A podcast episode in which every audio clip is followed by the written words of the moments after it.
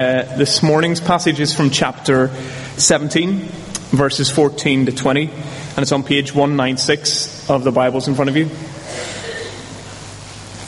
It's Deuteronomy 17, verse 14 is where we're starting. When you enter the land the Lord your God is giving you, and have taken possession of it, and settled in it, and you say, Let us set a king over us like all the nations around us. Be sure to appoint over you the king the Lord your God chooses. He must be from among your own brothers. Do not place a foreigner over you, one who is not a brother Israelite. The king, moreover, must acquire great numbers of horses, must not acquire great numbers of horses for himself, or make the people return to Egypt to get more of them, for the Lord has told you, you are not to go back that way again. He must not take many wives, or his heart will be led astray. He must not accumulate large amounts of silver and gold. When he takes the throne of his kingdom, he is to write for himself on a scroll a copy of this law, taken from that of the priests who are Levites. It is to be with him, and he is to read it all the days of his life, so that he may learn to revere the Lord his God, and follow carefully all the words of his, this law and these decrees and not consider himself better than his brothers, and turn from the law to the right or to the left, then he and his descendants will reign a long time over his kingdom in Israel. Have that passage open before you, folks. Uh, Deuteronomy. We're going to range through from the closing verses of chapter 16 to the opening verses of chapter 20. But uh, I want to invite you to think with me for a second about leadership. Um, it seems to me that leadership in our world has fallen on hard times. I'm sure that's not the first time uh, that, it, that we've felt that way, but it, it, really does seem to have fallen on hard times. Uh, last year, I remember talking about leadership actually at our carol service because we had this unprecedented shift of leadership. I don't remember a time when so many significant leadership posts changed hands. So you might remember last year was the year when uh, we were introduced to Donald Trump, Theresa, Arlene, Pep, Antonio, and Jose all turned up in the Premiership. Top Gear transitioned uh, to Chris Evans. Do we remember that? It seemed pretty short lived. Um, and, and even the Bake Off had a new team um, so a lot of leadership transitioned in 2016. 2017, we've been uh, living with the, the consequences, if you like, or living with a lot of these new leaders. Uh, how's that been going? How, how, how do we feel that our leaders are doing? Uh, I was thinking back, the year didn't start too well for Arlene, I remember. Uh, January wasn't a great month for her. I, I, don't know whether Donald is growing on you. Uh, 12 and a bit months later, um, there it is. Uh, and what about Kim Jong un? Uh, w- what do we make of our leaders? It's been quite interesting for me to observe our kids and how they talk about leaders. Almost uniformly, leaders are objects of ridicule. There's no sense that you would have any respect for uh, many of the leaders that we see. You maybe have a, a sense, uh, as I'm starting off here, of what I mean when I say that leadership has fallen on hard times. We're going to be thinking about leadership today. Uh, we're going to be thinking about what it means to choose true leadership as we go on with Moses through this great sermon in the book of Deuteronomy. Last week we, I, I quickly showed you, I'll show you again, Deuteronomy divides up well into three chunks. So chapters 1 to 11, you have a, an opening speech from Moses. Chapters 12 to 26, the section we're in for these three weeks, uh, is really a collection of laws, and then we'll come back to a, a sort of a final bit of teaching from Moses towards the end of the book. We're in chapters 12 to 26. Last week we looked at a first sort of third of, of that big chunk, chapters 12 to 16, and we thought about what it is to, to choose true worship. Today, true leadership. chapters 17 to 20. Chapters 12 to 16 were quite uniform, quite consistently on the theme of worship. I'm, I'm not going to suggest that these chapters are quite so uniform. Chapters 17 to 20, they contain a variety of laws. Um, but I want you to flick with me if you if you go back to just the end of chapter 16 and notice these NIV headings with me, uh, starting on page 195. Uh, by the way, whenever you see headings in the NIV, they're not they're not part of the biblical text. They're they're like signposts that people have introduced as they've uh, translated and then presented the Bible to us. They, they, don't have any particular authority, but whenever you're looking at a, a whole uh, a whole chunk of the Bible. Sometimes they do serve as useful signposts, and that's how I'm taking them this morning. So you'll see there, chapter 16, verse 18 talks about judges. Chapter then, verse 21, worshipping other gods, law courts, the king, offerings for priests and Levites, detestable practices, the prophet, cities of refuge, witnesses, going to war. So of these ten headings, I think five of them are explicitly about leadership. Even the ones that aren't uh, tend to be about, even the ones that aren't about who should be specifically appointed and to what roles, it tends to be about how they should offer their leadership. So it gives case studies, the kind of cases that might arise, and it also gives us an idea of how a leader should act uh, when these cases arise. So, although there's a, a wider range of laws here, I, I hope it's not too much of a stretch to take the whole chunk and to look at it under this heading and to say that it's about leadership. Four types of leaders emerge. Um, and I'm going to take a moment, I think it do no harm for us to see who they are, to, to see what we can just learn one thing you'll notice is that there's a diverse range of leaders in Israel. No single person can play all the roles. None of these people is given supreme authority over all the others. They're sort of like a check and a balance on each other. And it seems that when God constituted his people, he wanted to make human leadership diverse and flat. There's only one supreme authority in Israel. And it's not the king, it's the Lord God. Let's take a moment to notice who these uh, four leaders are. There's a judge, a king, a priest, and a prophet. The judge, we're introduced to the judge in chapter 16, verse 18. Appoint judges and officials for each of your tribes in every town the Lord your God is giving you. At its most basic level, justice is administered in Israel by local people at a local level, local people who've been uh, elected or appointed for that purpose. We're not really told much about how they're going to administer that justice, but there's one fundamental requirement. Verse 18. They must judge the people fairly. And they need to be careful, verse 19, not to do three things. Don't perverse justice, don't show partiality, don't accept a bribe. So justice is important. Whenever you go into the land, Moses says, make sure you establish this network of judges who dispense justice. Why would that be important? Well, there's a so that. We've seen this before in Deuteronomy. So that you may live and possess the land the Lord your God is giving you. Everything that's commanded in this book is so that people will find life. Everything. That's what the law is about. That people live in, in the life God intends for them. A place where poor people are oppressed a place where, where cruelty and corruption go unchecked, that's not a place of life. That's a place of death.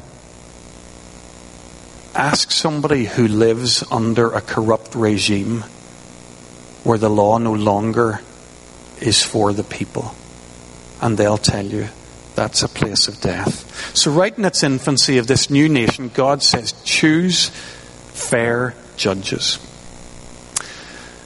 It, it struck me like, what, what do I say about this? Um, th- this strikes me as one of those areas that we just take entirely for granted. For so long in Western Europe, it's been part of our heritage with our Judeo Christian tradition to have systems of law where, for the most part, the laws are good and for the most part, they are upheld. We take that for granted. But as I was thinking about that this week, I just wondered if we shouldn't pause occasionally and be grateful to God that our lot has fallen like this. That we live in the time and the place that we do. Let's pray for our judiciary. Uh, let's pray for members of this congregation who work in the law, who uphold justice in our society. Choose fair judges. In verse 14 of chapter 17, we'll jump over to that. We get the second of Israel's leaders, the king. And it's probably a bit weird for us that the king comes second. But it turns out that in Israel, this network of local judges uh, dispensing justice at a local level, they're primary. And the king, this um, sort of royal dynasty, falls in behind that. It's not, it's not a king in a palace somewhere who's the big player. It's, it's the judge in our town or village who helps us uh, and regulates life for us. Actually, this, this makes sense of Israel's history because if you know the story from here on in, it's going to be a few centuries from Moses' sermon before the first king's even appointed. There's a period of the judges. Then you'll find that after a chunk of time when there were kings ruling, there, there's a, another long period of centuries before New Testament times when Israel is without kings. So the people of God here know how to live without a king. This, this passage isn't prescriptive. It's not saying appoint a king. It's more like it's saying, here's guidance for that time whenever a king is appointed. Two requirements, three restrictions on your kings. First requirement, verse 15. Be sure to appoint over you the king the Lord your God chooses. Okay, the choice to appoint a king, you'll have a role in that. The Lord says, but, but I will choose the king. Again, it's one of those moments where it helps if you know the story. So the first, uh, think of the first couple of Israel's kings at least. Uh, Saul and David. Think of the role that the prophet Samuel had in going to choose and anoint them. The king would be of the Lord's choosing. A second requirement, he mustn't be from among your bro- sorry, he must be from among your own brothers. Do not place a foreigner over you, one who is not a brother Israelite. Aha. There it is, that that racism that we suspect of of Israel and of God's people. No. That's not at all what's at issue here. This isn't, uh, I don't know if you remember the debate. Do you remember the debate a while ago about whether the England football team was better served by foreign managers or by English ones? So there was the era of Sven and Fabio, and now we're back to, you know, Roy and Sam and Gareth. I, I don't know where you stand on that debate. That's not what this is about.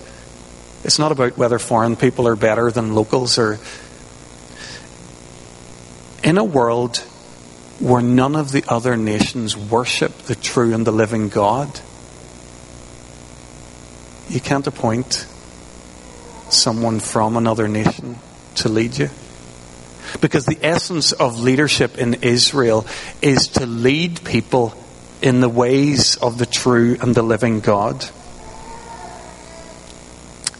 Don't appoint anyone as king who doesn't love the Lord your God.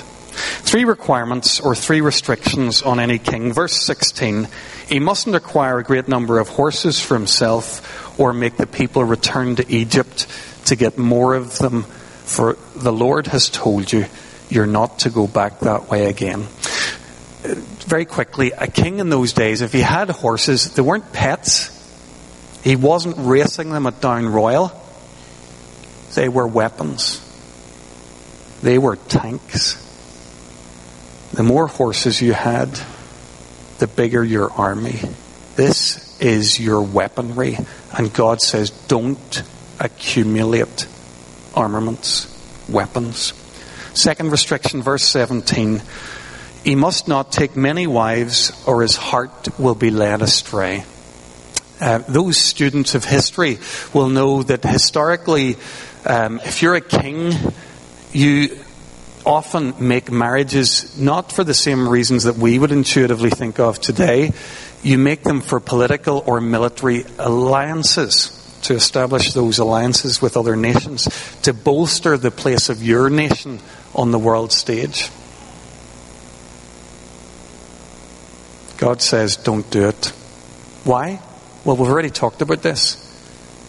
That woman, that queen that you bring in from another nation, will turn you away from the true and the living God, or at least she may do that. Third restriction, verse 17 don't accumulate large amounts of silver and gold. Kings who do that often have to exploit their people. If a king draws the wealth of the nation to himself, then there's less to go around among the people. Don't do that. That's not what leadership in the kingdom of God is all about. So let's slow down for a second here. We're, we're hearing that and we think, oh yeah, that's, that's nice, that's good. What Moses is saying here is nuts. It's absolutely nuts. It cuts right across everything that every king in these times in the surrounding lands would have been looking for. No weapons, no women, no wealth. Why would I be a king? What's the point? Surely being a king's all about weapons, women, and wealth.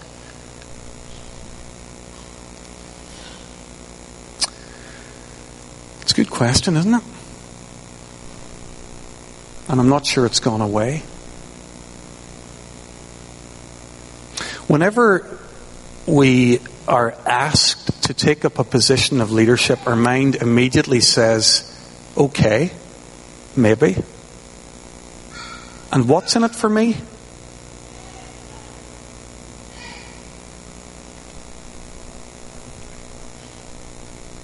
Why would I take on the hassle of leading people, dealing with their problems and their frustrations?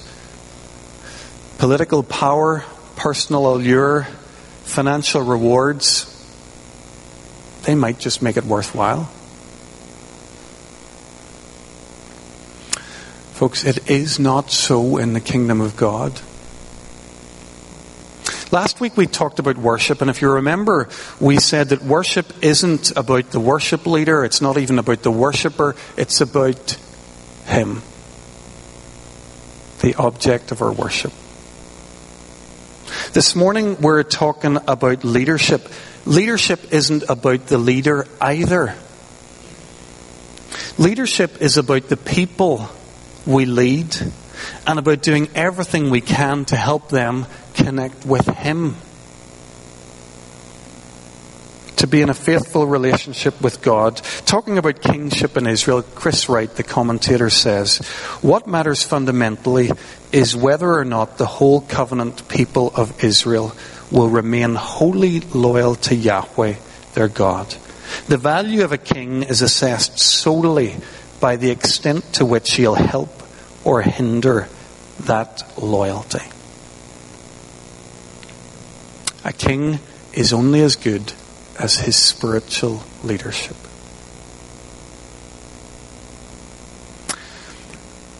Moses spells out in verses 18 to 20 how a king should hope to exercise good leadership. He's to pay careful attention to the law.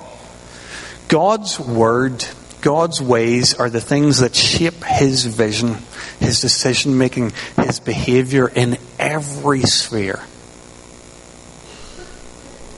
political, administrative, judicial, military. Listen, some of us here are trying to do this, this leadership thing. I hope we're hearing this. If we want to lead God's people, this is the only way to do it. Attentive to the Word of God. What, Lord, is your will? Show it to me.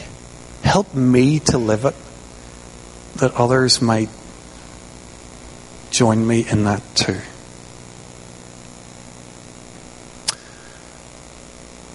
I want to take us in a slightly different direction for a moment just to, to keep thinking on this kingship theme. I wonder how this project worked out in Israel.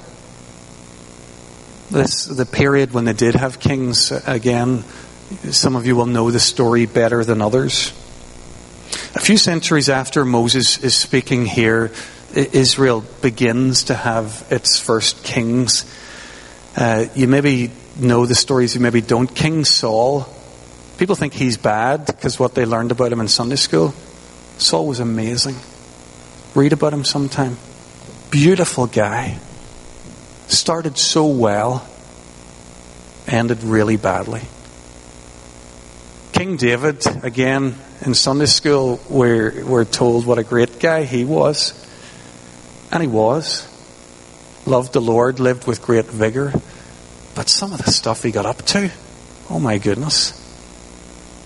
We, we don't do that in Sunday school. And that brings me to Solomon.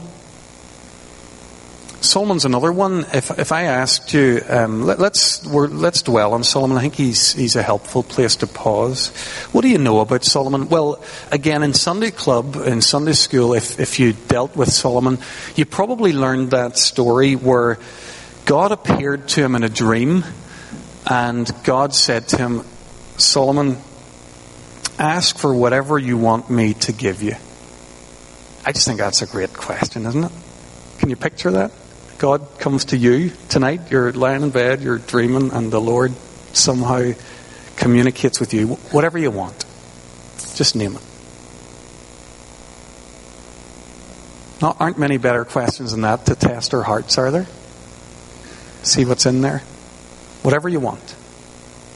And Solomon gives a brilliant answer. You'd think he was he had had Deuteronomy 17, those last verses, 18 to 20, open before him. He says this Give your servant a discerning heart to govern your people, to distinguish between right and wrong. For who's able to govern this people of yours? He knows he's not up to the job. He knows he needs wisdom to lead. And he asks God for it. That's the one thing I want. He says, I want your wisdom to lead your people. That's exactly what Israel's looking for in a king. It's brilliant. Absolutely brilliant. That's why we teach our kids that story. It's brilliant. Do you know how it ends for Solomon? This is less well known. I don't remember doing this in Sunday Club. He goes off the rails and he wrecks everything. In the next generation, Israel goes into civil war and ends up a northern and southern kingdom.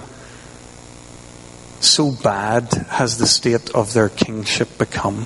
What does Solomon do? Do you know what he does?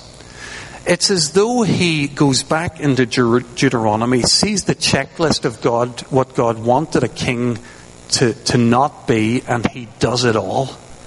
He does the horses thing. He goes down to Egypt, gets horses, and builds himself that army. That's what he does. Weapons, women, 700 wives. I know, don't go there. I, I, I, 700 wives. Trying to strike up these military alliances bringing every culture, every religion, every other idea in the world right into the heart of the place where he's supposed to be leading. Wealth. It was the wonder of the world. People came from all over to see it.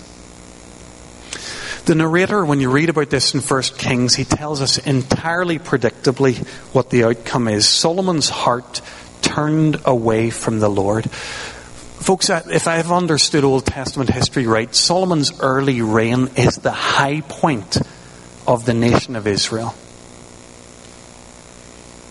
But within half a generation, it's all turned round and the whole thing's come crashing down. Northern, southern kingdoms, kings in the north, kings in the south, each one worse than the other. We're talking today about leadership, and when I read the Bible, when I read the Old Testament with the question of leadership in the back of my mind, it feels like one long exercise in frustration. Will there not be one good leader? Will there never, never be one worthy king?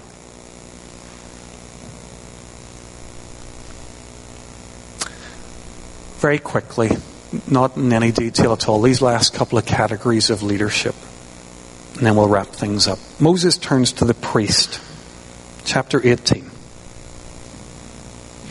Actually, if you, if you look at it, the only help this passage is to us is it tells us that there is such a thing as a priest. It doesn't really say much about what he does or what kind of a person he's supposed to be. It's actually mostly about um, making sure that the priests are provided for. It felt to me as I read it that it had like the feel of a, a remit of a committee in church house who has to do with the payment of ministers. Okay? That's all it is. But there is such a thing as a priest. The prophet comes last in our set of four leadership roles. The commentators say that there might be some um, method in the order in which these four leaders are introduced to us. Like when you put the judge before the king, it's like saying, yeah, you can have a king, but the, the judges um, have a higher priority than a, a royal dynasty. The judge and the king, they both are submit to the law of God as the priest faithfully preaches that. But what if all of those three forms fail? What if leadership goes astray? Well, then the last word's going to be God's. God has the right to put his last word in the mouth of a prophet and to unleash his word on his people. And, and actually, often in the history of his people, he had to do that. We're out of time this morning. I, I hope uh, I hope it's been helpful to see a little bit how leadership in Israel worked. I hope it's been helpful to to think a little bit about leadership for us. If you took some time to read and reflect on these chapters, I think you'd uh, you'd learn a lot uh, about the nature of leadership in the kingdom of God. As I was trying to get away from the detail a wee bit and, and ask a question, well, so what? I, I had a, a strange experience, a strange feeling with these passages. It's been a bit like reading an old handwritten letter. What do I mean? Do you remember the old days when people used to handwrite letters? Okay? I don't know if you ever got a letter from somebody quite posh, right? Two things about them that I remember. They were always written in fountain pen. You know? Nice, nice writing, fountain pen. But they always came on, you know the paper? Quite thick. And it had a watermark on it of some sort. Yeah? People know what I'm talking about? As I've been reading this part of Deuteronomy, it's felt like reading one of those letters.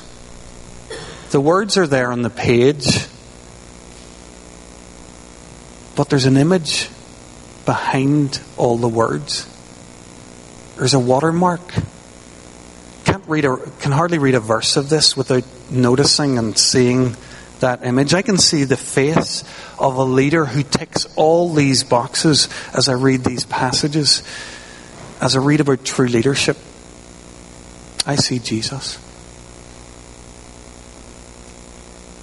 He's the prophet who spoke God's word, a new Moses only much, much greater than Moses.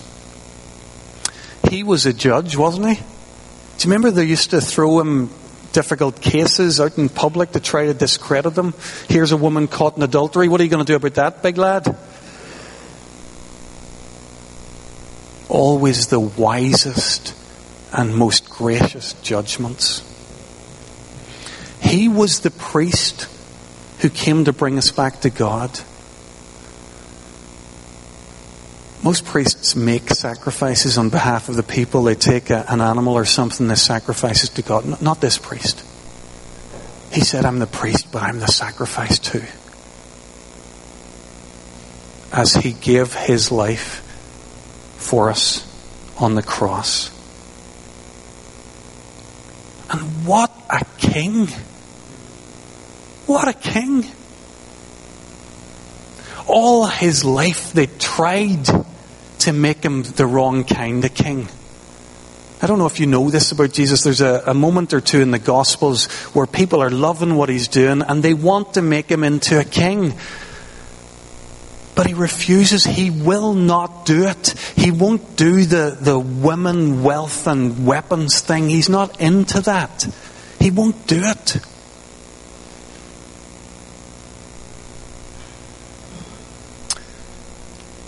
It took till the very end, till he allowed them to make him king. And, and, and you know this part of the story. He allowed them to give him a royal robe, didn't he? After they'd knocked him around, beaten the living daylights out of him. They allowed him to give him a crown,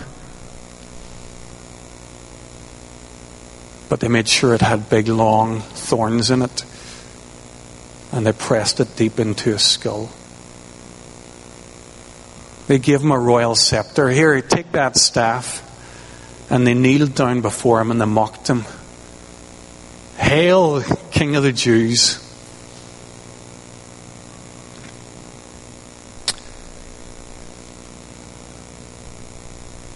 Friends, can I tell you, Jesus Christ was never more regal than he was in that moment. Never more the leader than he was just then when they'd given him his robe, when they'd given him his crown, and when they finally enthroned him. They didn't do it on a, on a beautiful throne in a palace. They did it in the hill outside of Jerusalem on a cross, an instrument of torture.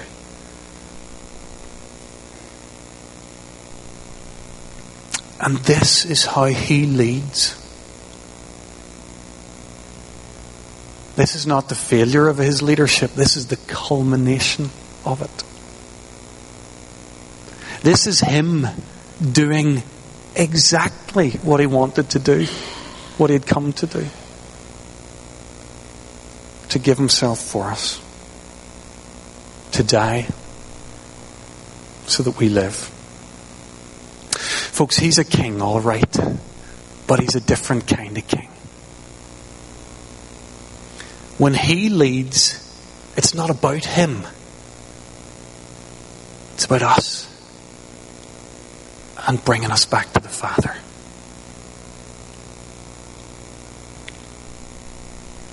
There's a scene I love in the, the first of the Hobbit movies. Um, I mentioned it here once before. Um, if you, you know the scene, it'll come back to you, and if you don't, hopefully I can draw you into it a little bit. It's it's nighttime. Uh, the dwarves in, are on a journey and they're sitting around a campfire having a chat, and there's a bit of dissension going on against the leader of their gang, Thorin. One of the, the dwarfs, Balin, uh, tells the others about his memories of Thorin from some time back. He's, he's recollecting a, a particularly intense battle against a, a horrible and a frightening enemy. And he recounts how the, the battle was turning against the dwarfs and how Thorin's father, uh, the king of the dwarfs, was killed.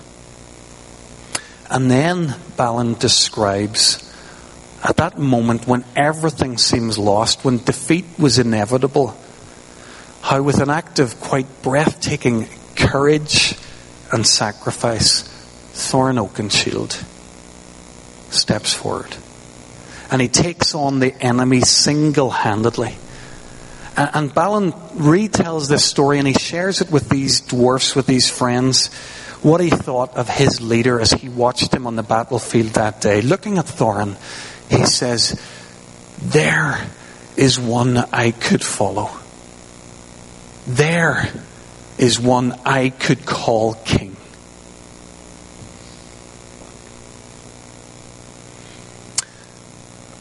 Folks, we can't say that easily in 2017. Leadership has fallen on the hard times. I didn't elaborate on it. Maybe there's good reason in many cases why we struggle to trust our leaders. Like every generation that's gone before us, and probably any every generation that will come after us, where we we struggle. We ask, is there no good leader here? Is there no one worthy to be king? There is one. His judgments are right and true. His word is true. His rule is perfect, and He's loved us enough to give Himself for us. There is one such leader, and His name is Jesus. Balin said of Thorin Oakenshield, There is one I could follow, one I could fall king, could call king. I say of Jesus Christ, He's the one I do follow. He's the one I call king.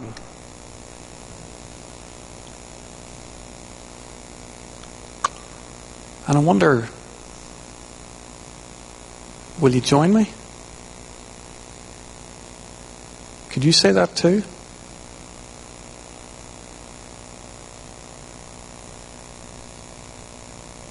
Let me pray. Father God, we struggle to give ourselves into your hands, to fall in under the leadership of your Son Jesus. Lord, there may just be reasons for that. It may be that we've lost confidence that any leader in this world is truly trustworthy that there's anyone that we could follow. Lord, we thank you for your word, which shows us that your heart was always for leaders who did their people good. Lord, we thank you even for the honesty of your word that showed that no leader ever matched up. And Lord, we thank you for the gospel. Thank you for this king this one who came. He is the one we could follow. He's the one we could call King. Lord, I pray for somebody here today that for the first time they'll say, It's my time to bow the knee and to follow this King. For those of us who already claim allegiance to Jesus Christ, Lord, show us all the ways in which we still doubt Him, all the ways in which we're half hearted and we hold back. Help us to look again at how He led, what kind of a king He is, and then help us fall in behind Him. We pray it in Jesus' name. Amen.